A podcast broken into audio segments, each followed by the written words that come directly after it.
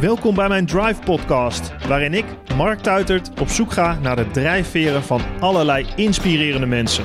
Van atleten, ondernemers, wetenschappers tot artiesten. Ja, deze podcast is echt, echt heel bijzonder. Omdat hij heel persoonlijk voor mij een jongensdroom inhoudt.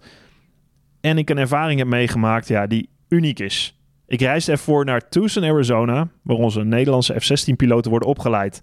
En te gast op mijn podcast, of beter gezegd, ik ben te gast bij hem, is luitenant-kolonel van de luchtmacht en commandant van het 148 Fighter Squadron en hoofdopleidingen van onze Nederlandse jachtvliegers, Joost Nicky Luisterburg. Ja, een dag voor deze podcast mocht ik meevliegen in de backseat van een F-16, dus achter Nicky die het toestel vloog. En het is het mooiste gevechtstoestel wat ooit gemaakt is en waar ik al vanaf jongs af aan fan van ben. Ik heb echt een jongensdroom gehad om F-16 vlieger te worden. Ik denk zoals zoveel jonge jongens en misschien ook zeker wel meiden. Voor mij is het anders gelopen, het is bekend. En dat is ook heel goed gegaan. Ehm, maar dit was echt het meest gave en heftige wat ik ooit heb meegemaakt. Vanaf de take-off gingen we recht omhoog de lucht in. We deden een aantal manoeuvres en we vlogen met drie F-16's in duizenden wekkende vaart door een vallei, onder andere. Het was echt te gek. Maar eerlijk geheid gebied ook te zeggen dat ik niet alles heb binnengehouden. Uh, het was zo heftig met, met zo'n G-suit aan, wat opblaast, met de druk die je op je schouders en je hoofd ervaart. Ja, dat, uh, dat ik inderdaad kotsmisselijk eruit kwam, maar dat was het meer dan waard. Ik had al respect voor iedereen uh, en voor alle vliegers die, die dit meemaken en dat is alleen maar gestegen. Dank aan iedereen binnen de luchtmacht die dit mede mogelijk heeft gemaakt. Ik ben me er terdege van bewust hoe bijzonder het is. Uh, neem ook een kijkje als je denkt: hey, dit is gaaf, dit is leuk op uh, eh, www.werkenbijdefensie.nl. Als je zelf piloot wilt worden of iets anders wilt doen binnen Defensie, check uh, de site en kijk welke stappen je kunt volgen. Um, en de eerste stap is misschien deze podcast te luisteren. De komende twee podcasts zullen in het teken staan van gevechtsvliegen en van de F-16. In deze eerste podcast bespreek ik met Nicky wat het bestaan van een gevechtsvlieger inhoudt, uit welk hout je gesneden moet zijn en wat de rol is van defensie in het grotere politieke plaatje. Het gaat natuurlijk ook over mindset, over het leven en ja, wat deze piloten moeten doen om topsport te bedrijven, want dat is het, kan ik je vertellen. Ik zou zeggen, geniet ervan vanuit Tucson, Arizona. Luister naar en leer van luitenant-kolonel Joost Nicky Luisterburg.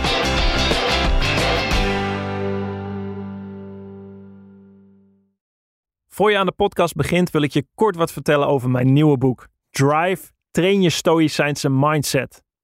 Tijdens mijn carrière, maar nu ook als ondernemer en vader, heb ik veel gehad aan de principes van de stoïcijnse filosofie.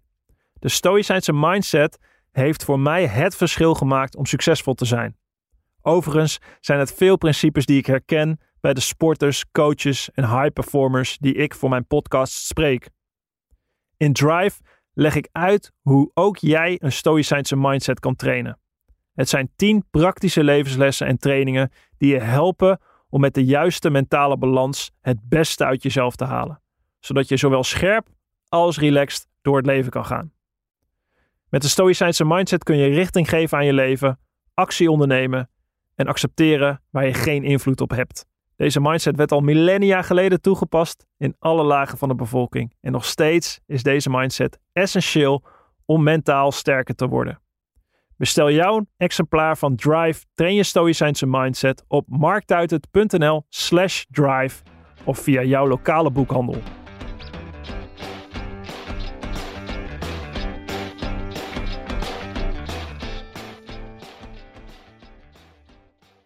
Ik ben in Tucson, Arizona wat doe ik hier? Nou, ik ben hier met een hele goede reden. Want ik ben op bezoek bij luitenant-kolonel Joost Nicky Luisterburg. Um, en hij is uh, commandant hier. En uh, F-16-vlieger, jachtvlieger van beroep. Uh, Joost, ja, ik heb mee mogen vliegen gisteren. Dat was waanzinnig. ja. Waanzinnig gaaf en waanzinnig heftig. ik heb niet alles binnengehouden, maar Jee, super veel respect in ieder geval had ik al, maar nog meer gekregen voor, voor jullie jachtvliegers, wat er allemaal op jullie afkomt.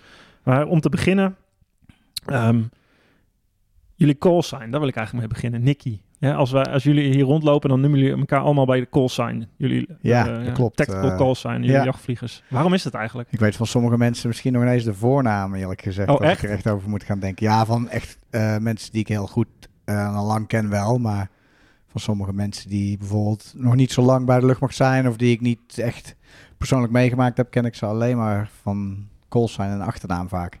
En weet ik niet hoe ze in het echt heten als voornaam. Dus, eh, Mag je die naam eigenlijk zelf verzinnen?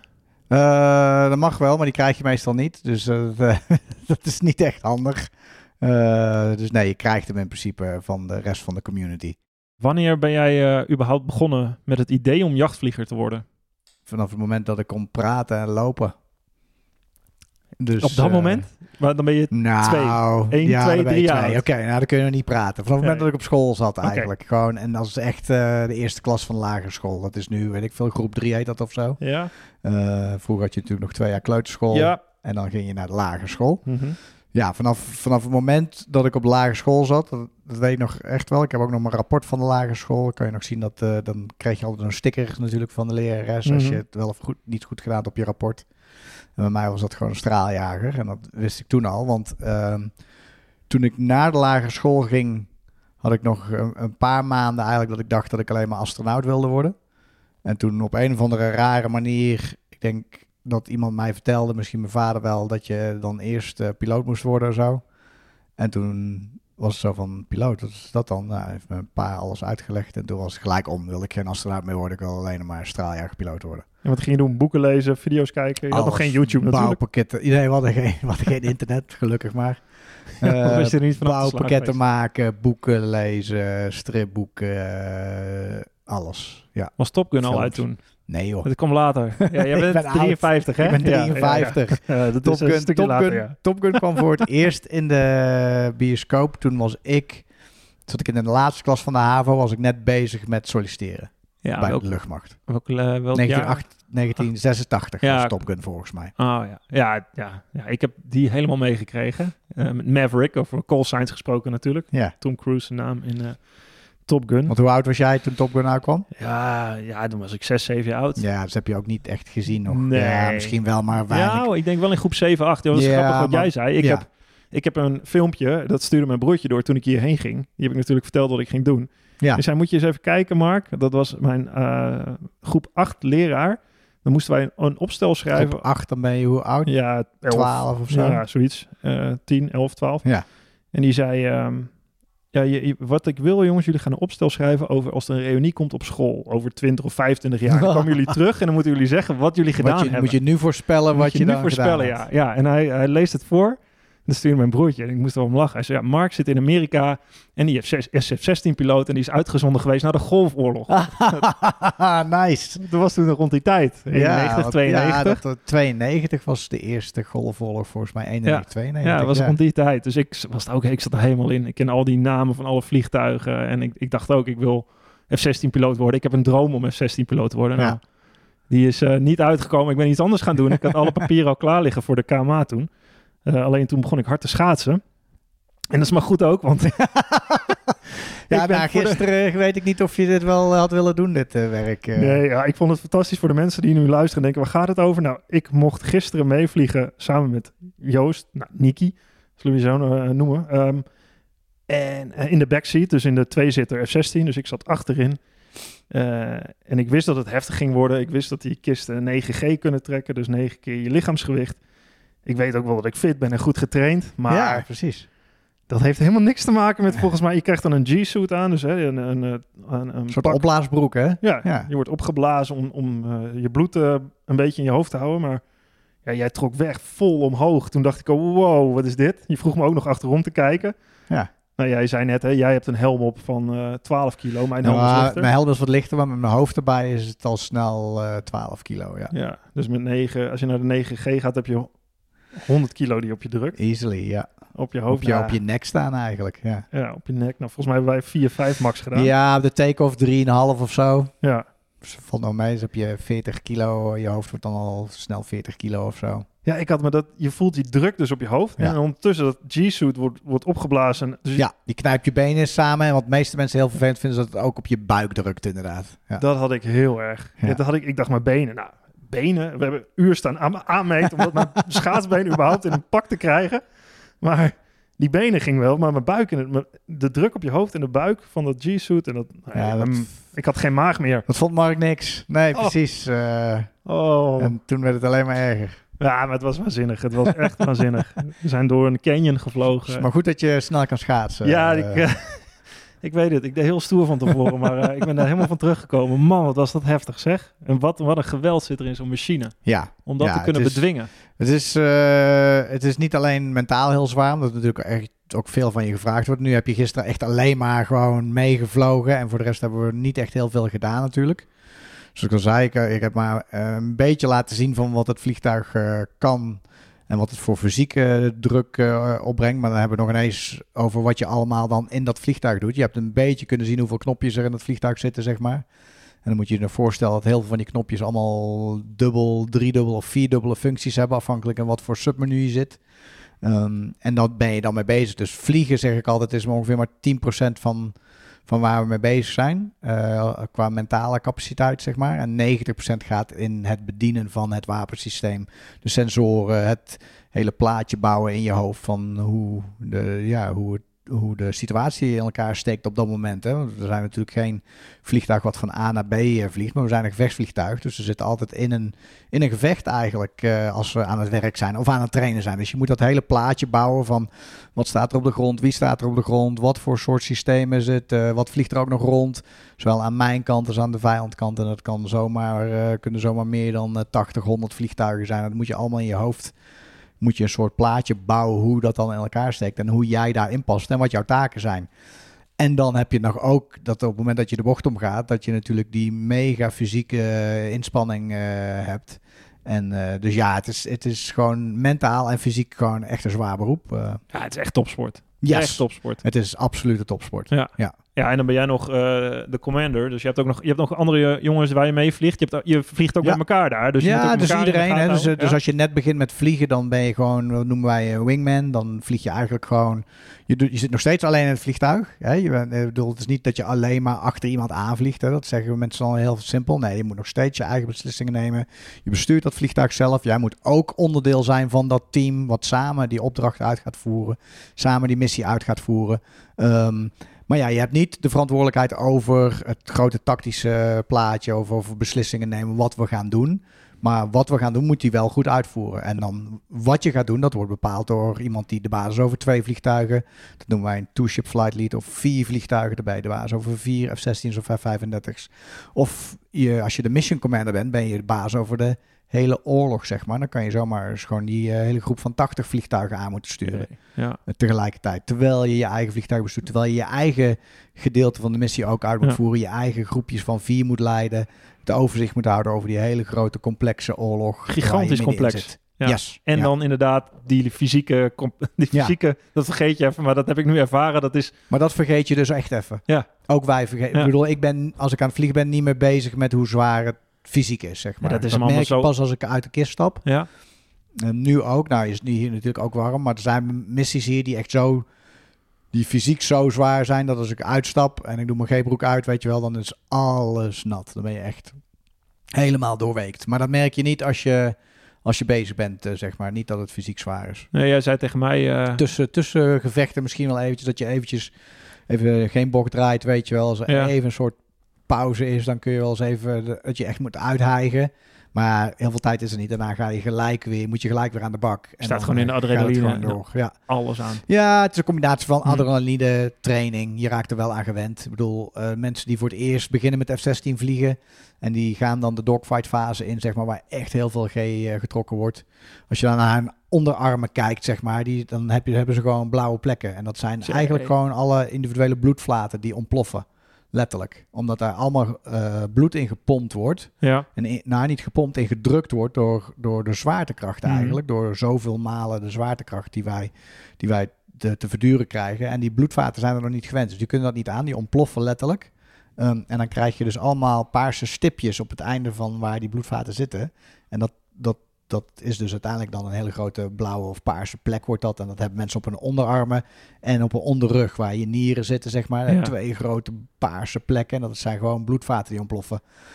En na druk. een paar Ja. weken eh, gaat jouw lichaam merken van, oh, dit wordt er van mij gevraagd. Dan moet ik maar een beetje Aanpassen. aanpassen en dan Ja. wordt het sterker en dan heb je niet meer. We noemen dat de Jeezels. Hoezo? Zijn De? Jeezels, dat zijn measles, mazelen, Maar dan van de maar dan de G-krachten. Ja. Weer wat geleerd.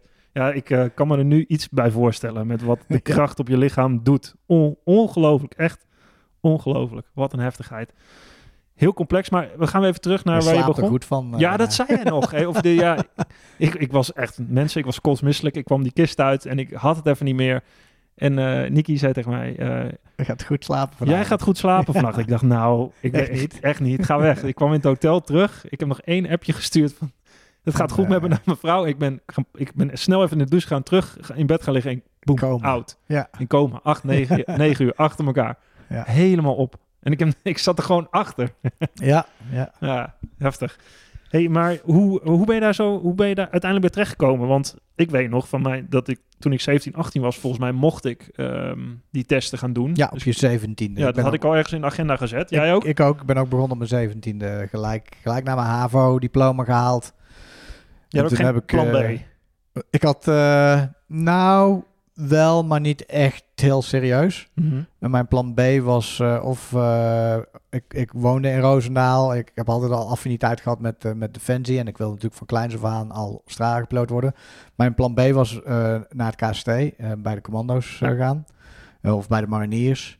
Eh, dus ik had wel ook die bonnetjes ingevuld, zeg maar. eh, van de Troskompas, hè. Dat kon je vroeger allemaal nog doen. Of de Veronica-gids. Mensen denken nu, wat is dat in hemelsnaam? Maar zo keek je vroeger wat er op tv kwam. En Ja. daar zaten dan ook die reclamefoldertjes in, eh, zeg maar. Of die reclame dingetjes van... Oh, daar eh, stonden de van de inschrijvingen. Defensie. En dan kon je dat gewoon in een envelop, postzegel erop. En dan stuurde je dat op. En dan kreeg je op een gegeven moment een uitnodiging voor je keuring. Ah, ik heb het ook opgestuurd maar ik weet niet. Misschien ook wel Ik trouwens denk aan de uit, gids. eh, Het uit, zou best wel uit kunnen. televisiegids. Ja. Ja.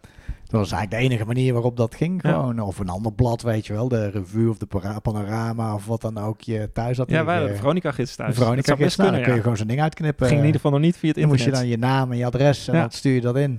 En dan kreeg je gewoon een, je eerste uitnodiging voor je eerste keuring. En daar ging je. eh, en daar ging je. Dus, Kwam je eh, daardoor? Nee. Ik kwam heel ver. Eh, ik kwam eigenlijk overal doorheen tot aan het gesprek met de psycholoog. En dat, eh, dat heb ik niet overleefd. Eh, op een of andere manier kreeg ik uiteindelijk eh, mijn, een brief terug met tot onze grote teleurstelling, bla bla bla bla. En einde, einde, einde droom. Auw. Ehm, dus ik had natuurlijk dacht van, oh, dan, nou ja, dan, dan naar het KST of naar de mariniers. Dus dat was mijn eerstvolgende gesprek was bij de marine. En toen kwam ik daar aan en toen zeiden ze van, eh, wil je dan... eh, Toen had ik natuurlijk gezegd dat ik gewoon straalpiloot wilde worden en wilde vliegen. En toen zeiden ze, oh, maar je kan ook bij ons vliegen, weet je wel. eh links helikopters en Orions. En toen zei ik, oh, dat wist ik helemaal niet. ja, wist ik veel wat de marine allemaal deed. Ja, nu kun je alles zien natuurlijk op het internet en alles, maar... Vroeger moest je dingen gewoon echt opzoeken als je erin geïnteresseerd was. En als je dat niet deed, dan kwam je er ook niet achter wat er allemaal bestond natuurlijk. Maar toen was oh nou, oh ja, dat lijkt me dan ook wel wat, weet je wel. Als ik dan geen F-16 mag vliegen, dan maar eh, bij de marine wat vliegen. Ehm, dus toen werd ik eh, wel aangenomen, niet als vlieger, want, maar dat wist ik toen nu niet. Toen zeiden ze van, nou, dan ga je eerst maar, eh, kun je eerst naar, naar school en dan word je boordwerktuigkundige op de links. Dan kun je daarna altijd wel horizontaal doorstromen en dan kun je vlieger worden. En toen ben ik dat gewoon, heb ik gewoon getekend voor vier jaar. En toen ben ik bij de marine begonnen en na een jaar zeiden ze, en nu ga jij, eh, was ik klaar met mijn school, zeg maar. En toen zeiden ze, nu ga jij naar Valkenburg en dan ga je achter in de Orion zitten.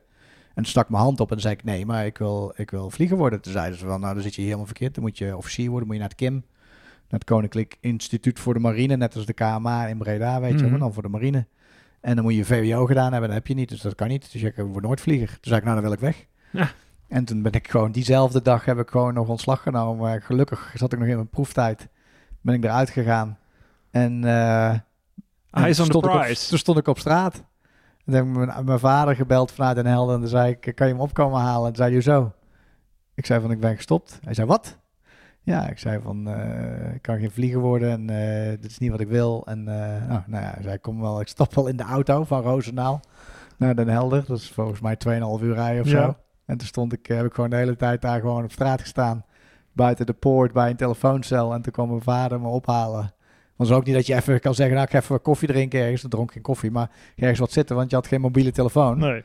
Dus als ik ergens ging, ergens anders naartoe ging, dan Je hebt 2,5 jaar, 2,5 ben je- uur voor de poort gezeten. heb ik opgehaald 2,5 uur voor de poort gezeten. En toen? op mijn vader. En toen kwam hij daar aan, een open kadetje en eh, een lange rit terug naar huis.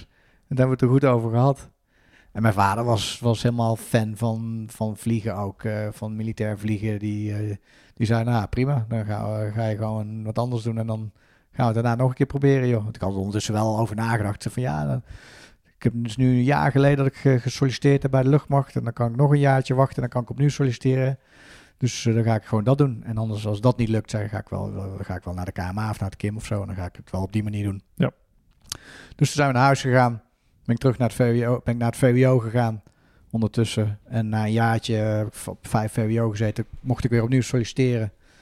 En uiteindelijk eh, was dus de hele sollicitatieronde voorbij. Ging ik net, en ik ging net over van vijf naar zes VWO. Toen kreeg ik bericht van de luchtmacht dat ik aangenomen was. En dat ik kon beginnen op Woensrecht. Wauw. En toen zei ik, eh, oh, dan stop ik met school. En toen zei mijn moeder, echt niet. Eh, je gaat eerst maar, je, moet je niet eerst je VWO afmaken? Ik zei van, nee, want ik Ja. kan nu gaan vliegen bij de luchtmacht. Ja. En dat VWO kan ik altijd nog doen. Ja, maar dan heb je geen diploma, dat is zo zonde, weet je wel. Ik zeg van, nou nee, als ik het bij de luchtmacht niet haal, kan ik altijd nog naar school. En ja, nou, dat was, ja, ja jouw Het. VWO is er niet van gekomen. Gelukkig, gelukkig jouw leven, zei mijn moeder. En eh, gestopt. En nu zit ik hier. Ja. En de rest is history. Dus ik ben blij dat ik eh, niet eh, mijn VWO afgemaakt heb. Ja, mooi. Ja, je zet het met een brede lach op je gezicht. En zo zie ik het ook gisteren als jij daar rondloopt. Dit is, dit is echt wat je wilde doen. Ja. Je, je doet wat je wil doen. Yes, dit is een absolute, ja, het is echt een passie. En als je dan toch over drive hebt, dit is mijn drive. Ja? Ja. Waarom? Waar, waar zit dat in? Geen idee. Ik ben geboren om dit werk te doen. Dat klinkt heel, heel eh, cliché of zo, weet je wel. Maar dat is wel, dat is wel zo. Er zijn echt wel typische... Ja, ik denk dat iedereen wel goed is in iets, weet je wel. En iedereen heeft... Ik bedoel, sommige mensen zeggen talent bestaat niet. Nou, dat geloof ik niet. Eh, ook zeker niet na jarenlang mensen opleiden en zo. En in dit werk zit, ik denk dat talent wel degelijk bestaat. Alleen met dat talent dat alleen kom je er niet. Hè? Ja. Je moet wel ook er hard voor werken. Ehm, maar ja, dit werk ligt mij gewoon heel erg goed. eh, en het is ook wat ik wil. Ik word hier blij van. Ik, heb dit van. ik wil dit al van kleins af aan. Ik wil het nu nog steeds. Ik wil nooit stoppen. Ehm, dit, is, dit is mijn passie gewoon. Neem ons mee naar de eerste dag dat jij een F-16 kroop. Oh jeetje, dat is heel apart. Want die weet ik eigenlijk niet zo goed meer. Van mijn eigen F-16-opleiding in Tucson. want Ik heb ook mijn opleiding hier gedaan. Ja. Toen Tucson net begon. 32 jaar geleden ongeveer. Heel kort ertussen, waarom, is, waarom zit de Nederlandse opleiding hier? Ja, eh, omdat we natuurlijk ergens moesten opleiden. Waarom er ooit voor Tucson gekozen is, weet ik niet. Maar uiteindelijk waarom we hier gewoon wel gebleven zijn, is natuurlijk... Nou ja, je bent hier een paar dagen geweest. Het is altijd eh, deze blauwe lucht. Midden in de woestijn? altijd mooi weer. We zitten midden in de woestijn. Je hebt gevlogen in een stukje waar wij normaal vliegen. Dus Ja. je ziet er is niks op de grond. Eh, we hebben enorm grote oefengebieden hier. Er stonden we- geen mensen op die rotsen waar je langs scheerde. Nee, precies. We hebben geen restricties, geen geluidsklachten van mensen. Amerika is heel erg pro-defensie, überhaupt. Dus ook al gaan we hier in het midden van de nacht gewoon eh, take-off over de stad, dan zal niemand de telefoon oppakken en bellen en zeggen van, wat is dit voor onzin? Nee, ik, ik zit met het hotel naast het eh, vliegveld, maar dat, daar gaan echt navelbranders over En nu. het, en, het- en het is zondag nu. zondagochtend. Het is zondagochtend. Ja. Ja. en er is niemand die de telefoon pakt en de basis belt en zeggen, waar slaat het op? Ja. We vliegen hier het hele jaar door één week per maand nacht. Dus dan gaan er kisten gewoon tot 11, dan is het van, van 6 uur s'avonds tot 11 uur s'nachts gaan we vliegen. En dan is het niet vliegen wat we in Nederland doen. We gaan hier gemiddeld per, per wave toch tussen de 40 en 50 eh, F-16's de lucht in. En dat doen we twee keer per dag. Dus dan, dat is niet, het zijn niet de twee of vier die we in Nederland eh, de lucht in sturen, Ja. zeg maar. En Kan ja, gewoon de, en meer. de bevolking hoor je daar niet over. Ja. Ja, het is meer geaccepteerd. Mensen snappen ook echt veel beter waarvoor, waarvoor, Een leger lucht- bestaat. ja, waarvoor het leger bestaat, Hm. inderdaad. Eh, accepteren dat, eh, zijn heel erg supporting, zijn heel erg ondersteunend naar de defensie toe, zeg maar. Ehm, dus dat heb je niet. En, en daarnaast hebben we hier natuurlijk alle ruimte. We hebben altijd Ja. mooi weer, alle ruimte. En daarom is dit een perfecte plek om, eh, om vliegers op te leiden. Want je hebt altijd die continuïteit, weet je wel. Stel dat je ergens mee bezig Ja. bent en je bent iets aan het eh, oefenen, je moet iets leren. Maar als je dan elke keer onderbroken wordt omdat er iets is, en bij ons zou dat dan bijvoorbeeld slecht weer zijn, Mhm. Ehm, ja, dan komt dat natuurlijk jouw training, jouw opleiding Ja. en je continuïteit niet te goede. Dus dan elke keer dat je, als je dan iets voor het eerst gedaan hebt en twee weken daarna mag je het nog een keer proberen, ja, dan kun je net zo goed opnieuw beginnen. Ja. En dat hebben we hier niet. We gaan hier gewoon lekker door. Dus altijd, eh, qua weer hebben we hier nooit uitvallen Nee. eigenlijk. Ja, maar dan kom je, kom je hier terecht. In je opleiding ben je hier geweest. Je, Ja. je, je gaat vliegen zelf. En Ja. je zegt het net eigenlijk al. Het is aan de ene kant snap ik het. Dat je wil jachtvlieger. Het is natuurlijk ook heel veel spanning. Ik, eh, ja, iedereen wil dat, hè? Iedereen wil Ja. bij de politie, brandweerman of piloot worden, Precies. toch? Vroeger althans. Alleen, het is natuurlijk ook een oorlogsmachine. Je zit natuurlijk een component aan, politieke component ook, waarmee je Ja. uitgezonden wordt. Eh, en eigenlijk eh, ben je er om nou ja, de vrede te bewaken, maar als het nodig is ook om strijd te leveren. Ja, om die vrede af te dwingen. Ja. Ja, ja dat klopt. En hoe, hoe train je daarop? Hoe ben je daarmee bezig? Ben je, er al met, ben je daar zo bewust van ook in een opleiding? Oh, ongetwijfeld word je erop Ehm, getraind. Maar, Nou, dat is heel grappig. Toen, toen ik begon was natuurlijk, hadden we geen uitzendingen waar er was er geen oorlog. Het was wel natuurlijk de Koude Oorlog. Maar jaren die- 80, hebben we het daarover? Nee, eind 90. Ja. Of sorry, begin 90 ben ik begonnen. Eind 80. Ik ben in 89 bij de luchtmacht begonnen. Ik Ja. begon F-16 vliegen in 1991. Was mijn eerste F-16 vlucht in de opleiding, zeg maar. Dus want de opleiding duurde natuurlijk lang. Ja, rond het begin van de Golfoorlog. Was dat Ja, precies. Ja. de Golfoorlog brak uit toen ik in Shepard zat. Toen ik leerde vliegen, zeg maar. Eh, Toen had ik mijn wings nog niet. Ik was nog geen vlieger. Na Texas, waar Shepard ligt, krijg je je wings. Dan ben je militair vlieger. En dan ga je naar Tucson en daar leer je F-16 vliegen. Dus eh, de Golfoorlog brak uit toen ik in Shepard zat. Dus toen eh, ik in Tucson begon met F-16 vliegen, eh, was de Golfoorlog alweer klaar.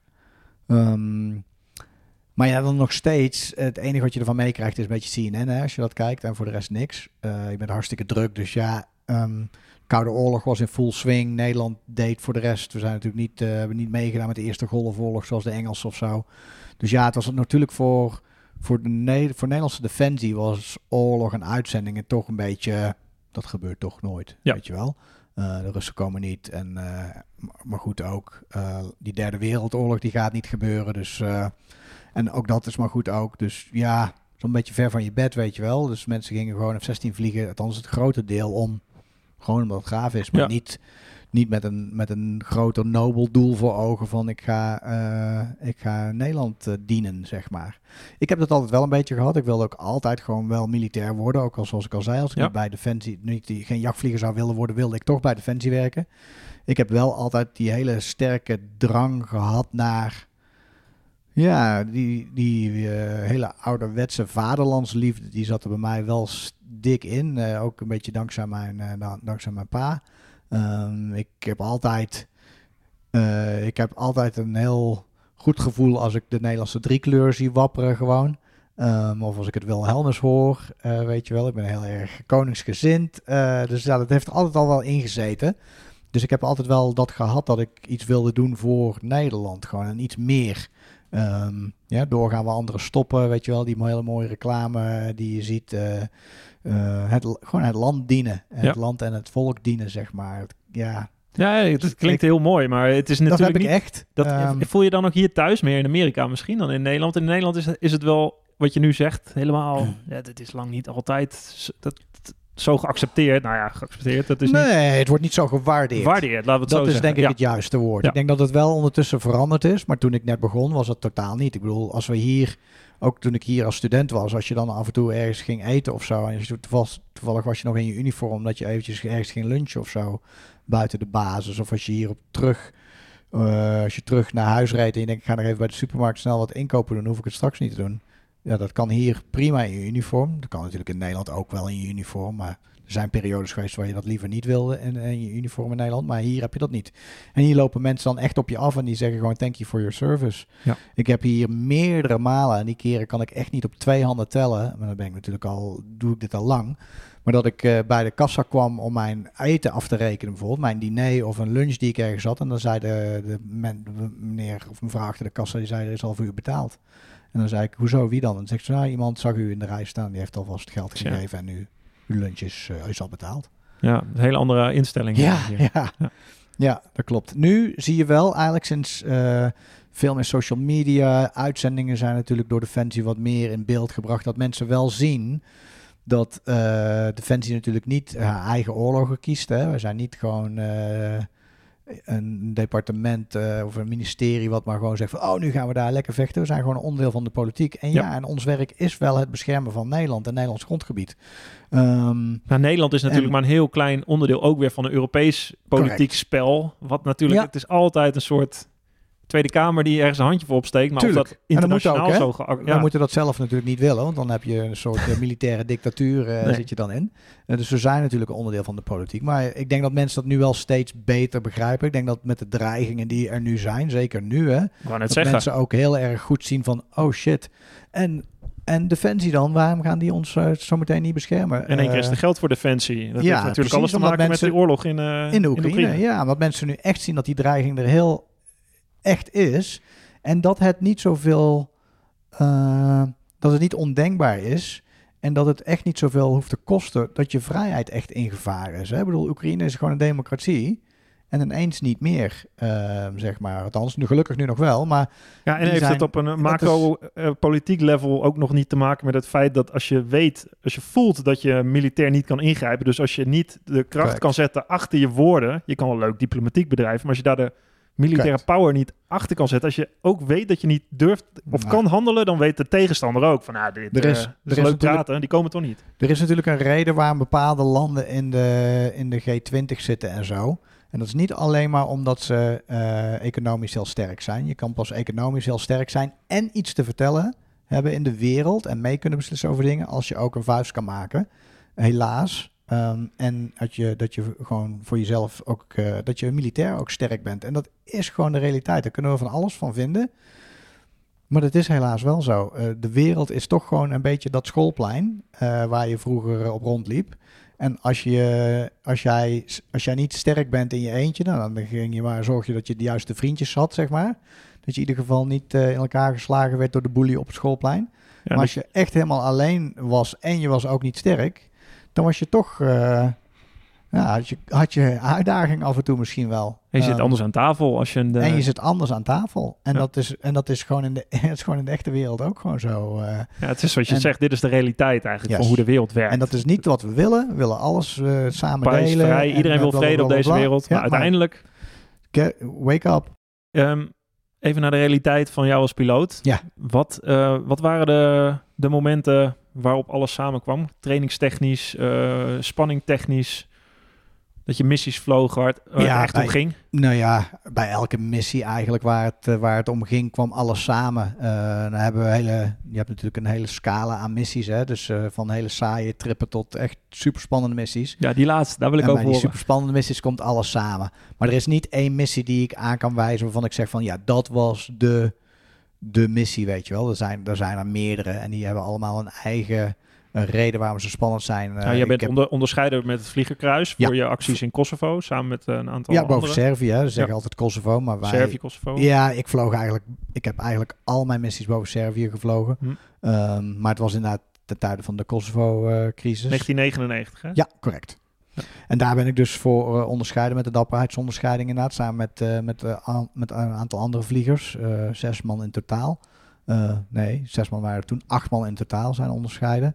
Ehm, en dus dat, dat, was, dat was wel een heel heftig conflict voor ons. Dat was echt gewoon een oorlog zoals je het ziet in Maverick 2, eh, of in Top Gun 2 Maverick, zeg maar. Dat er gewoon op je geschoten wordt met, eh, met missiles. Er waren zelfs vijandelijke vliegtuigen in, eh, in de lucht. Hè. We hebben natuurlijk een, een vlieger die een vijandelijke MiG neergehaald heeft in de eerste nacht. Ehm, dus dat, was, dat speelde daar ook. Dat was gewoon een, een full-scale war, zeg maar. Dat mag je geen oorlog noemen, want het was geen oorlogsverklaring. Maar voor ons als militairen was dat gewoon oorlog. Net zoals dat Afghanistan voor ons eigenlijk gewoon een oorlog was. En voor, zeker voor, de, voor onze militairen op de grond was het gewoon oorlog. eh. Maar hoe is dat als je op zo'n missie gaat, bijvoorbeeld in, in, in Kosovo? Want eigenlijk was dat ook een, een Milosevic die afspraken niet nakomt, die op een gegeven Ja. moment afgedwongen moeten worden. En die, nou ja, die moeten Ja, jullie dan, en die de worden niet NAVO grond. grijpt in. Hè? De Ja. politiek eh, zegt van nu gaan we militair ingrijpen. En dan, Dan en komen jullie. En dan komen wij. Ja, ja dan komen wij inderdaad. En hoe zit het eruit? Neem ons even mee in een missie waar jij dan...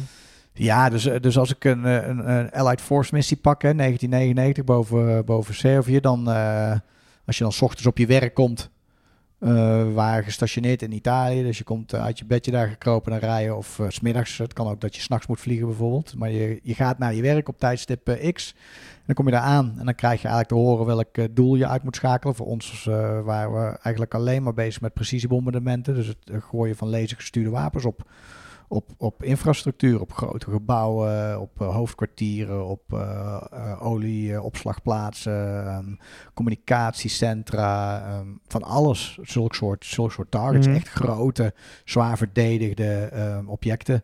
en dan heb je een briefing waarin je dat... En dan krijgen we, eerst krijgen we het doel. Hm. En dan krijgen we een briefing van Intel met wat alle dreiging op de grond is, alle raketsystemen die overal staan en ook raketsystemen die ze niet weten waar ze staan, maar wat ze kunnen. Alle mobiele systemen, zeg maar, zoals we dat noemen. Um, ja, en dat zijn uh, surface-to-air missiles. Surface-to-air missiles, radargeleiders, surface-to-air missiles. Uh. En dan uh, krijg je te horen wat voor luchtdreiging er is. Dus in dit geval MiG-29 en MiG-21 hoofdzakelijk. Um, En dan waar je doel zich bevindt. En dan ga je daar met die informatie ga je uiteindelijk plannen. Dan zit je ook weer in, ben je onderdeel van zo'n heel groot package die de grens overgaat. Meerdere vliegtuigen die op meerdere plekken bommen gaan gooien en zo. En die worden weer beschermd door andere vliegtuigen. En dan heb je stoor, uh, vliegtuigen die, uh, die radarsystemen storen en zo. En zo zit er een hele... En zo'n radarvliegtuig met zo'n schotel erbovenop, weet je wel. Zo'n AWACS vliegtuig die, die dat hele plaatje bouwt voor iedereen. En uh, ja, dan heb je dat plan en dat ga je dan uh, uitvoeren. Dan ga je op een gegeven moment, als het plan helemaal gebriefd is, dan ga je met z'n ene, of niet met z'n ene, dan ga je met z'n twee of met z'n vieren naar je vliegtuigen toe. Iedereen zijn eigen F-16. Je zit natuurlijk helemaal alleen in die cockpit. Dan gaat dat dak dicht, zet je, uh, start je de kist op. Nou, je hebt het gisteren meegemaakt. Ja. Dan sta je een kwartiertje te draaien. Nou, wij meestal een half uur, omdat we dan echt extra tijd wilden om alles te checken. En ja, dat naar, duurt best nog wel lang. Hè? Je zit echt een half reserve. uur lang. Ja, dat, ja, precies. Als je hem gewoon helemaal koud opstart, dan duurt het gewoon lang. Mhm. Althans, het duurt eigenlijk niet zo lang. We kunnen echt wel binnen vier minuten rijden. En uh, als we op de QRA zitten, rijden we binnen anderhalf minuut en dan is alles klaar. Maar als je gewoon zo uh, voor het eerst dat vliegtuig opstart en het, is niet, het Mhm. vliegtuig is niet voorbereid, zeg maar, dan, ja, dan is het fijn dat je gewoon wat langer zit. Kun je alles checken. En je moet je ook realiseren dat als, je, als het vliegtuig ineens een, een probleem heeft en het kan niet gaan vliegen voor die missie, dan moet je naar een ander vliegtuig toe.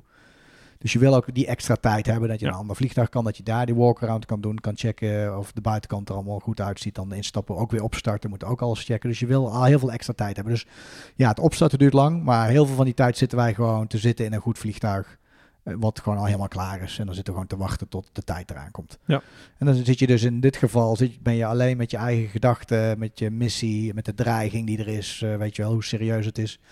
Zeker als het niet de eerste is, maar de tweede of de derde of de vierde en vijfde. En je hebt al heel veel spannende missies meegemaakt. Dan weet je dat er op je geschoten gaat worden. Heel veel eh, met raketten of luchtafweergeschut. Of, ja, daar ben je dan over aan het nadenken. Van hoe ga ik dat doen? Weet je wel, je bent je target weer aan het bestuderen. En dan ga je op een gegeven moment airborne. En dan is het gewoon go, weet je wel. Dan is er geen tijd meer om... Ja, je na te eigen denken. visualiseer je van tevoren nog Ja, alle routes en ja. opties. En daarna als je gaat, dan laat je dat los.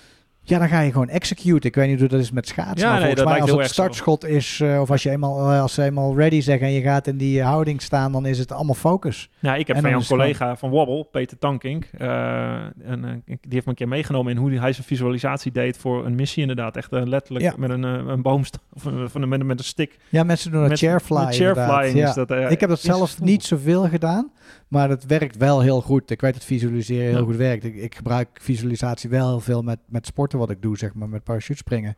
Zeker bij wedstrijden. Maar met vliegen be- bereid ik me wel voor, maar ik, zit niet, eh, ik ben niet helemaal aan het visualiseren. Maar ik Ja. denk wel over de missie heel goed na. En ik denk over heel veel contingencies, weet je heel veel Ja, what-ifs, ja, dingen die precies. kunnen Dat had hij het ook over. Als je heel erg... Ja, van, Daar ben je mee bezig. wat Want dat dan? plan heb je al gebriefd. Maar ja, maar je denkt heel van als dat niet gebeurt, wat ga ik dan doen? Als dit, als dit, Ja.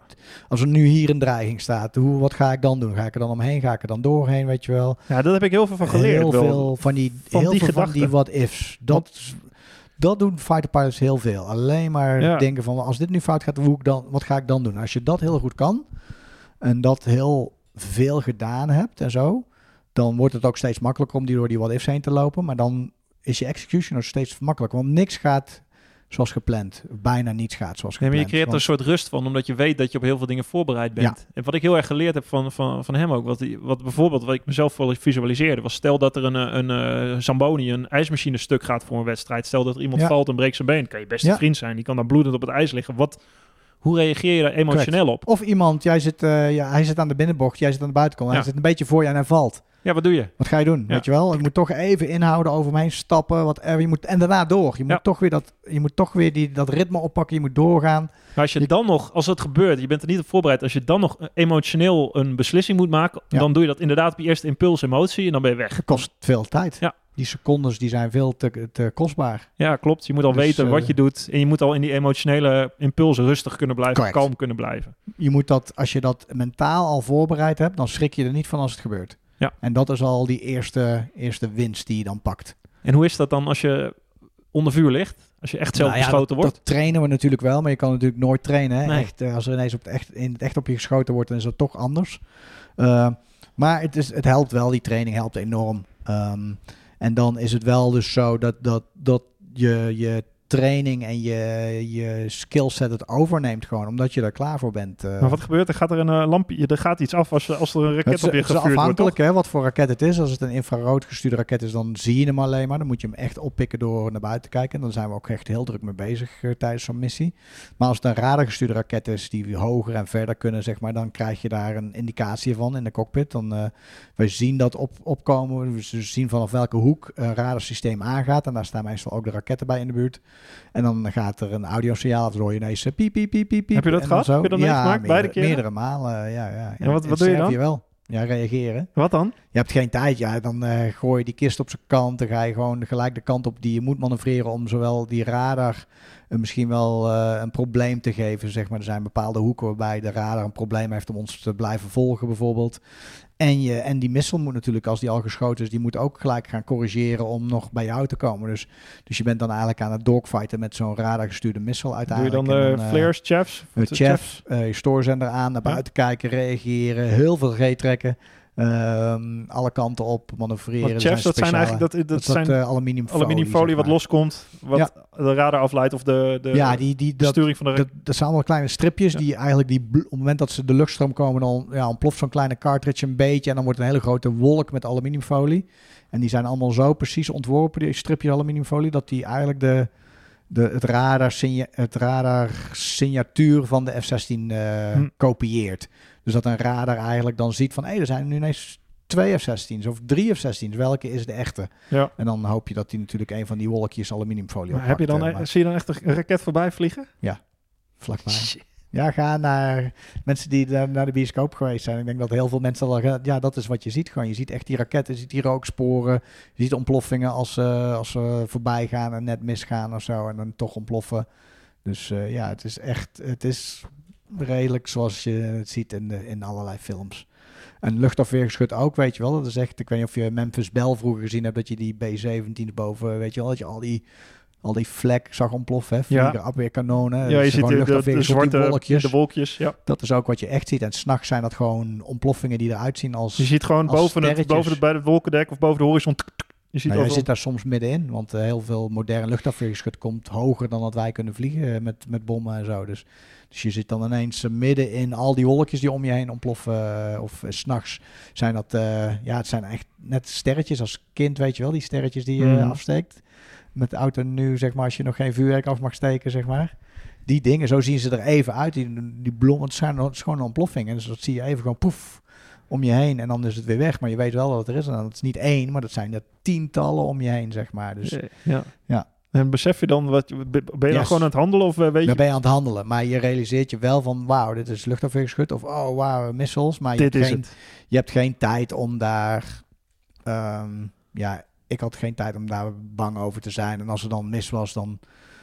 Ja, dan, ik heb me ook nooit zorgen, ik heb ook nooit zorgen achteraf gehad of van tevoren weer van de missie. Ik heb ook nooit gedacht van, als ik dan s'avonds in mijn bed lag, dat ik dan ineens helemaal eh paniekaanval had Hm. of zo. Ik heb altijd gezegd van, nou ja, was dus mis, dus ga lekker verder. kalm gebleven. Of, Ja. Heb je, heb je ook, heb je, of heb je ook wel eens iets gehad dat je dacht van wow, dit is eigenlijk waarvoor ik het bijna doe. Dit is leven of dood. Dit voelt ergens zo heftig. Ja, Ja, ja, ik vind het wel, ja, ik vind het wel stiekem heel spannend. Dat is heel lastig. Het is, oorlog is niet leuk, maar als het dan toch gebeurt, dan wil ik er ook wel bij zijn. En ik, ik vond het, ja, ik vond het wel heel erg gaaf om te doen. ja. Het is echt een ultieme adrenaline kick, zeg maar. Als, Dat is toch waarvoor je getraind hebt, voor je eigen. Ja, en ik heb met meerdere mensen gekletst over, de, over dat, weet je wel. Ik heb ook met, eh, met, eh, met commando's gesproken uit Afga die in Afghanistan in een vuurgevecht en hinderlagen kwamen. En die zeiden, ja, het is eigenlijk gewoon heel erg gaaf. Dat, is heel, dat klinkt echt super stom misschien. En heel veel mensen zullen dat ook niet begrijpen. Daarom denk ik dat ook niet iedereen dit werk eh, moet willen doen of misschien wel kan doen. Ehm, en, eh, maar wij zijn allemaal wel, als ik dan, ja, ik merk wel dat er heel veel gelijkgestemden zijn die zeggen, ja, dit is wel ja, super gaaf om te doen. Ja, super mij- spannend, super intensive, weet je wel. En het is ook, ja, we, we hebben natuurlijk die club waar ik over klets heb, wij, eh, Special Forces en zo, het zijn allemaal natuurlijk wel een beetje eh, gezegend met een extreem hoge dosis zelfvertrouwen ook. Ja. Dus het is ook wel de ultieme game waar je in zit, waarvan je weet van ik ben, ik voel mezelf het best en nu kan ik Ik wil dit en nu winnen. kan ik dit gewoon laten zien dat ik gewoon win. Ja. Ja. En dat ik dit kan en dat ik beter ben. En dat Ja, er moet een stukje eh, mindset van dit in zitten. Yes, toch? Er Ja. moet een absolute winning mindset in Ja. zitten. Als je dit doet van ik doe, ik ga mijn best doen, weet je wel. Nee, je moet niet je best doen. Best doen telt is echt niks waard. Je moet alleen maar winnen. Ja. Winnen is, is dat is. Ja, maar je toch, als je dus helemaal alleen op winnen richt, eh, je moet, je moet wel Nou, in het dat moment is- zelf moet je helemaal in, in, in, Tuurlijk. in die- en, eh, in op- controle zijn met emoties, met laat ik het proces. anders zeggen, je moet niet verliezen. Dat is anders dan winnen misschien. Ja, je wilt Je winnen natuurlijk, verliezen. diep van binnen, maar je, moet, je, het, je wint door alles heel goed uit te voeren. Correct. Door heel goed Correct. alles te- wat je getraind hebt in hele hoge dat- drugssituaties. Precies, dat is het, weet je Ja. wel. Jij wil in ieder geval het beste geven. En, dat, en dan moet een bepaald eindproduct uitkomen, zeg maar. Ja. En daar moet jij tevreden mee zijn. En, Ja. en jouw peers en jouw leiders. Het lijkt zo er erg op eh, ja, wat wij in topsport, topsport. godzijdank niet hebben, is echt het leven en dood gevoel. Maar het gevoel, Correct. Als ik aan... eh, Terwijl aan ze jullie toch helden noemen altijd. Ja, maar dat is, dat maar ja, maar ja, dat vind ik ook altijd een hele moeilijke term. Ik vind een held is wel als je iets opoffert voor iemand anders. Ja, dat vind ik ook. Dat doen wij niet. Ja, ja. Als je je leven of als je echt een hele hoge Ja. prijs voor iets betaalt, dan eh, Al die je een viaducten die je nu in Nederland hebt, weet je wel. Van gesneuvelde militairen. Dat zijn Ja. voor mij helden. En Ja, dat, zijn ik- het. dat doet niks aan van jullie prestaties. Oh nee hoor. dat vind ik niet te vergelijken. Maar, eh, maar dan heb ik wel zoiets van, ja, helden vind ik ook altijd een verkeerd woord, zeg maar. Ja, vind ik eigenlijk ook. Ja, ik Dus, vind maar het, wij, wij vereren topsporters en Ja. verguizen militairen in Nederland. Nu, Ja. nu een stuk minder, zoals ik al zei, maar die periode hebben we wel gehad. ja, maar dat is ook echt zwaar onterecht. Dat ja, is dat echt, doet ook eh, altijd wel een beetje ja, pijn. Dan denk ik echt zoals heel zo van, ja hallo, maar die mensen die offeren uiteindelijk hun leven op voor jouw vrijheid. En dat is de hoogste prijs die je voor ineens iets, kunnen, iets kan een betalen. beetje respect of waardering zou, zou op zijn plaats zijn. Ja, zou maar niet dat, heel is, erg dat is wel veranderd hoor, dus ik wil Ja. echt mensen nou, het meegeven komt, komt denk ik heel erg dat het doordat komt wel... we hebben natuurlijk ergens een aversie tegen oorlog die ook heel gezond is. Tuurlijk wil je vrede, maar, iedereen. maar, Ja. maar op een gegeven moment heb je het zo goed en hebben we het zo lang. Ja, vredesdividend, Vrede. hè, noemen ze dat. eh. ja, ja, nou, het is een beetje wel zo. Hè? Wij Dat hebben die militair van ook kost alleen maar geld. Precies. Het wordt een economisch onzin. plaatje, onzin. En niemand wordt meer Terwijl niemand geconfronteerd. snapt dat juist de sterke defensie je alleen maar een sterkere economie geeft. Dus je gaat iedereen... Nee, het is een bijdrage aan. Ja. vrede behoud eigenlijk, als je dat sterk maakt. Hè? Ja. Volgens mij heeft eh, Van Oem een hele mooie presentatie over gegeven. Volgens mij dat over het ge- de kracht van het, ja. ja. van het geweer. Dat, Ja. hè, dat hij nog steeds daarin gelooft. die, ook eh, al is hij zijn zoon die- verloren in Die Afghanistan. TEDx-talk is een hele, hele mooie, hele goede speech inderdaad. Eh, Dat hij, eh, dat hij nog steeds gelooft in, in, in ook het wapen als behoud van vrede. Juist Yes. in een oorlogs... eh, Je moet wel, we hebben het eerder over gehad. Ja. Hè? Dus zonder dat wapen kun je echt niet genieten van die vrede. Want die is dan echt zo fragiel. En als Afghanistan eh, erbij pakken, daar ben je ook geweest. Je hebt vier, Ja, vier tours gedaan. Vier tours in Afghanistan gedaan. Wat, wat deed je daar? Eh, eigenlijk het hoofdzakelijke beschermen van de troepen op de grond. Hè. Dat was eigenlijk onze primaire taak. eh, zorgen dat de mensen op, het, op de grond hun werk konden doen op, een, op een veilige manier. Dus, dus de grondtroepen die me- met hun missies bezig waren, liepen af en toe in hinderlagen met, van Al-Qaeda of zo. Of kwamen in, in gevechten waarbij ze het gewoon niet konden winnen vanwege pure numerieke, eh, dat ze in de minderheid waren. Of qua vuurkracht zelfs in de minderheid. En dan eh, grepen wij in om, om die jongens te beschermen en, Ja. en, en uit te helpen. Ja. Heb je ook wel eens eh, dingen moeten doen eh, tijdens vlucht of missie waarvan je dacht van oeh, dit is... eh, dit, ik, ik zou denken, ja, met dat je bombardeert, daar ben je Of natuurlijk mensen doodgemaakt, hè, wil je zeggen? Ja, nou, dat is logisch als militairen zijn, Ja. maar dat is natuurlijk altijd een heel grijs gebied. In oorlogen kan het natuurlijk wel eens Ja, Nou ja, je hebt, een tussengebied liggen. je hebt altijd natuurlijk de kans op, eh, op eh, onbedoelde nevenschade. Collateral damage eh, noemen ze dat in, in het Engels. Ehm, en die, en die, dat risico is er altijd. En wij natuurlijk, wij doen alles wat, wat ons in onze macht ligt om dat te voorkomen. Ehm, Maar dat wil niet zeggen dat het, dat het onmogelijk is. Hè. We hebben Natuurlijk eh, de hele Hawija-incident nu natuurlijk. eh, zijn vaker, eh, we hebben in het nieuws gezien dat er, dat er vaker dingen misgegaan zijn. En, en Ja. dat is, we hebben een, een blue-on-blue engagement gehad met, met, met onze troepen op de grond natuurlijk. Dat, dat er gewoon mensen verloren zijn door eigen vuur. Ja, dat is, zijn allemaal, al die dingen zijn gewoon verschrikkelijk, maar niet, niet 100% uit te sluiten. Alleen we doen natuurlijk alles aan om dat te voorkomen. Maar ja, dat, dat risico heb je altijd. Je kan er niet. eh, je staat daar wel bij stil, maar je kan je daar niet te lang zorgen over maken. Want je moet natuurlijk wel je, gewoon je werk doen. Dus Ja. we staan er altijd bij stil, we zijn er altijd mee bezig. Maar het ligt niet. eh, het is niet dat het je gevoel overheerst, want dan kan je natuurlijk niet meer opereren en niet meer je werk eh, uitvoeren. Je moet Nee, je moet ergens een knopje uitzetten of ergens iets. Nou, je, het, zit, het, zit, het zit in, onze, in ons planningsproces, het zit in onze, in, tijdens de uitvoering kijken we er heel goed naar. Eh, zit het, zoals ik al zei, het, zit al, het leeft altijd mee, maar het kan jou, Mhm. die angst om, om zoiets te veroorzaken, Ja. kan niet overheersend zijn, mag niet Nee, overheersend nee. Dan kun je dus je werk niet doen. Dan ben Kun je niet bang, meer in actie dan, komen. dan ben je bang met elke keer dat je je werk moet gaan doen. Ja. En dan eh, gaat die angst overheersen. En dat moet je juist niet hebben. Je moet juist dat zelfvertrouwen moeten overheersen. Ehm, ja, meer dan 4000 vlieguren Ja, gemaakt. En 4600 en, en, en Sam. Ja, een beetje... eh, Zijn er, zijn er piloten die, dat zijn in de top van de wereld bijna, denk ik. Met, Ja, met ik weet niet hoeveel mensen er meer dan 4000 uur F-16 hebben. Eh, zeker niet heel veel. Eh, in Nederland zijn er maar twee, Hm. ehm, waarvan ik eentje ben. En, eh, ja, dus. En jij mag je ervaring nu doorgeven aan, anderen. ja, Die dat doe ik al heel lang. Ik ben eigenlijk al heel lang les aan het geven. Dus vroeger was je, toen je two-ship flight lead werd, werd je eigenlijk al gelijk eh, instructeur. Dus kon je tactische opleidingsstrippen geven, zeg maar. Daarna is dat een beetje veranderd. Moest je een soort instructierating wel krijgen. Maar ik ben al heel lang bezig met opleiden op verschillende niveaus. Ik heb ook op eh, de Weapon School heel lang ge- les, Mhm. gegeven. Dus dat is de echte Top Gun, zeg maar, de school. Waar echt eh, de beste vliegers van de luchtmacht naartoe gestuurd worden, zeg maar. En die worden daar dan inderdaad nog beter gemaakt. Dus daar heb ik heel lang les gegeven. En nu geef ik les aan, aan mensen die ja, F-16 leren vliegen. Gewoon is weer een heel ander niveau, een heel andere uitdaging. eh. Ja, we gaan het zo. eh, we gaan nog een podcast opnemen. Dan komt Jeffrey erbij. Die is in opleiding. In Ja, de F35 opleiding. F35-opleiding, Die ja. vloog gisteren ook in een backseat mee in een Ja, F16. zijn eerste F-16 eh, vlucht. Dus we gaan het, daar gaan we de volgende podcast over hebben. Dan gaan we het heel erg hebben over de inhoud ook qua F-16, qua techniek. De F-16 die gaat eruit. Ja. Wordt vervangen door de F-35. Dus daar gaan we zo over. en dan zitten erop. Wat, ehm, als ik even het, het terug ga naar het begin. Je wilde piloot worden. Wat maakt een goede piloot? Goede jachtvlieger. Ja. Dat is, eh, daar zijn volgens mij heel veel boeken over geschreven ondertussen. Ik weet niet of we, of we al de, de ultieme blauwdruk gevonden hebben, zeg maar. Los van het Ehm, feit dat hij zijn maaginhoud kan behouden.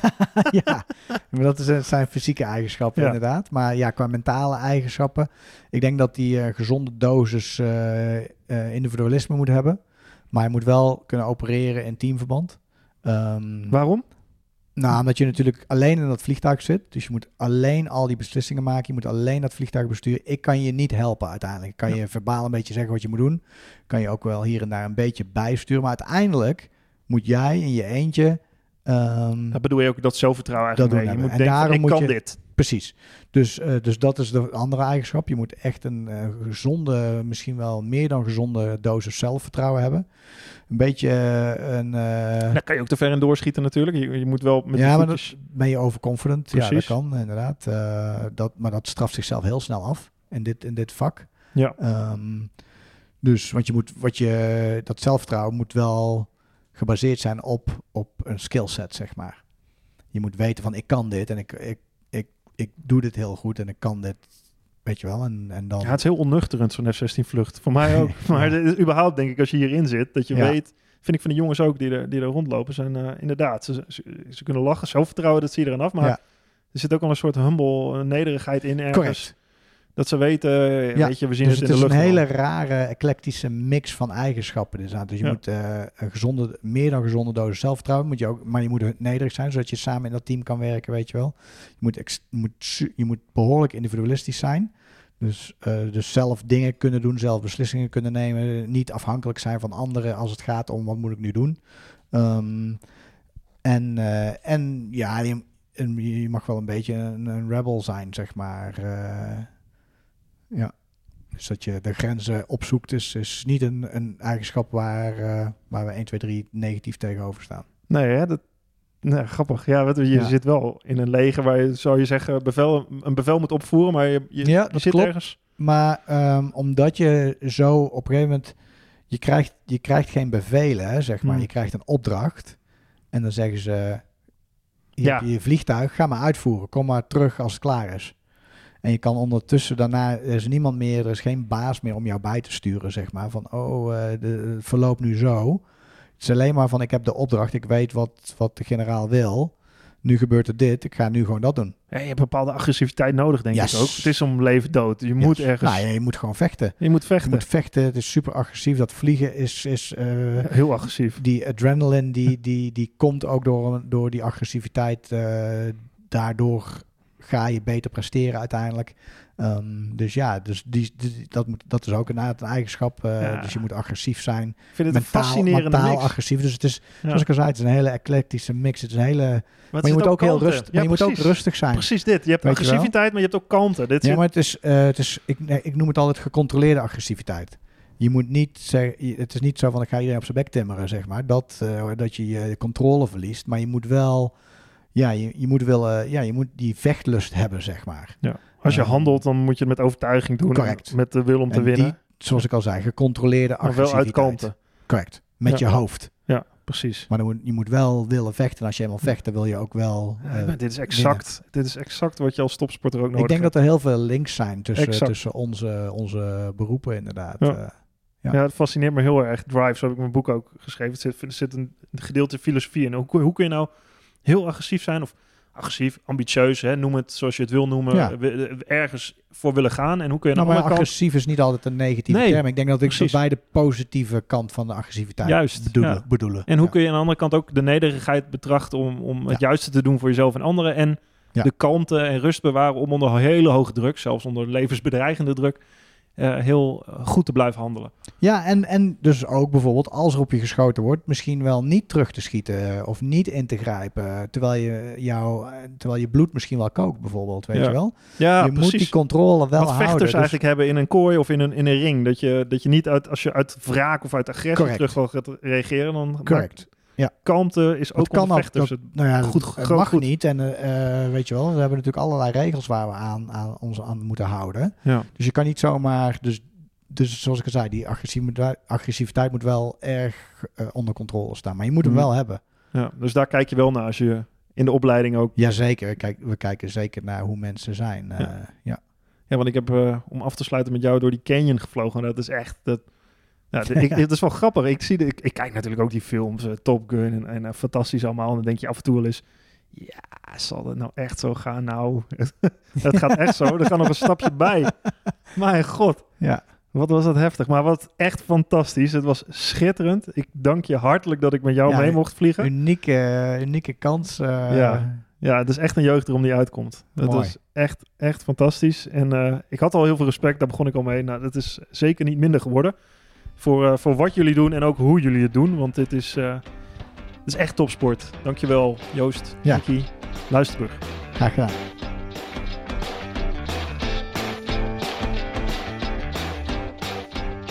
Dank voor het luisteren naar mijn Drive podcast. Je vindt mijn aflevering op Spotify, iTunes, YouTube en mijn website marktuitert.nl.